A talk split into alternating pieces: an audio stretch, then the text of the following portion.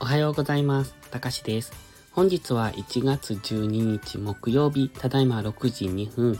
それでは今日の全体の相場感、それからドル円の相場分析から始めていきましょう。いつも通り本文内にありますギガファイル便の URL をクリックしていただいて中にある画像を見ながらお聞きください。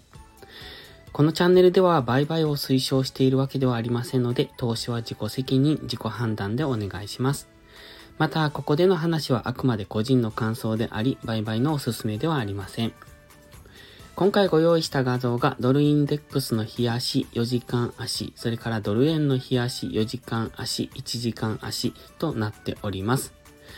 まず昨日の動きなんですが、ほとんど動いていないのがわかります。これはドルインデックス、ドル円、ユーロドルなどの冷やしを見てもわかるんですが、ほぼほぼ動いていない、もしくは行ってこいの動きになってるんですね。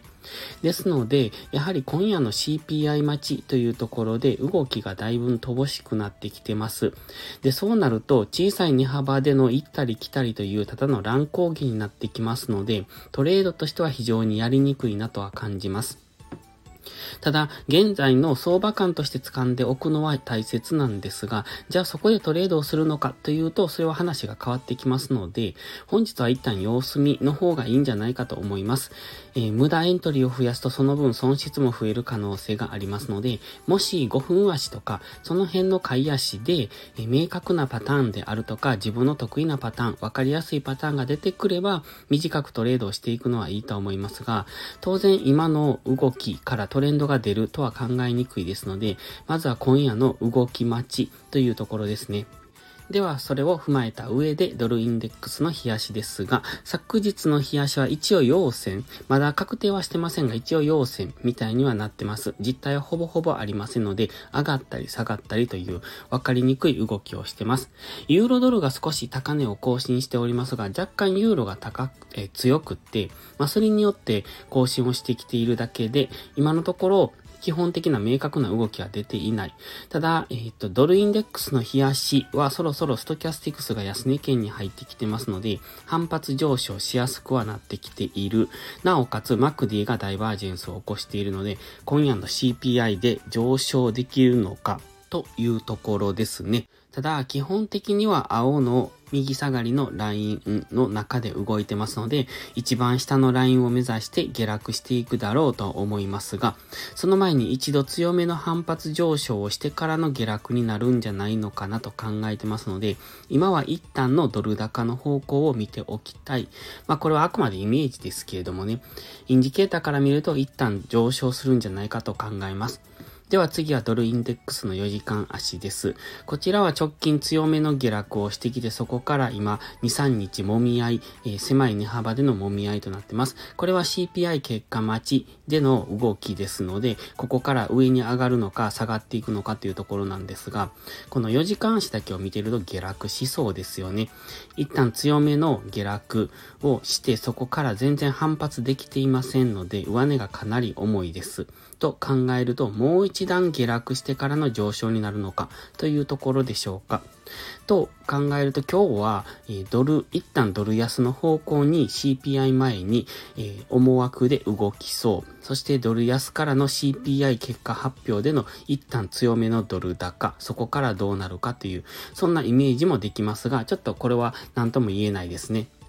ただ、ユーロドルを見ていても、もう一段高になってもおかしくないなとは思うんで、やはり一旦ドル安の方に動く可能性は高いなとは感じます。それが CPI 後にそのまま動いていくのか、CPI 前に動いてから CPI 後でドル高に動くのかっていうところはわかりませんが、ドル高もそろそろ来そうですので、今のドル安の流れにどんどん乗っていくっていうのは危険だとは思います。また、クロス円も今はじりじりと上昇はしてきているんですが、ユーロ円なんかは一旦の上昇ターゲットを達成してますので、ポンドにはもう少し距離があるんですけれども、ユーロ円がターゲット達成からの下落になれば、ポンド円も同じように下落していきますので、その辺は注意ですね。なので、クロス円も今までは押し目買いだったんですが、そろそろそこも怖くなってきた。しかも、うんと、このじりじりという上昇の仕方だと次ドスンと大きな下落が突然起こる可能性があるので、その辺は注意しないといけないですね。では、ドル円の冷やしからです。ドル円の冷やしは一旦青の GMMA に接触して下落。そしてストキャスティクスは緑丸付近に今まで上昇してきて、そこから一度デッドクロスはしてきてますが、やはりローソク足の数を数えていると、今直近の最安値、えっ、ー、と、100、29.6ぐらいからの上昇は、陽線が3本、陰線が2本、それから陽線1本、それと、昨日の陽線を確定させると陽線2本になりますので、えっと、最安値から陽線3本、そして陰線が2本、陽線が2本となってきておりますので、今想定できるのはここからの上昇、もしくはレンジというところですね。しかも、青の GMMA に接触して下落はしてきてますが、ストキャスティクスが中途半端なところからの下落ですし、GMMA に明確に接触したというよりも、その手前で下落しているように感じますので、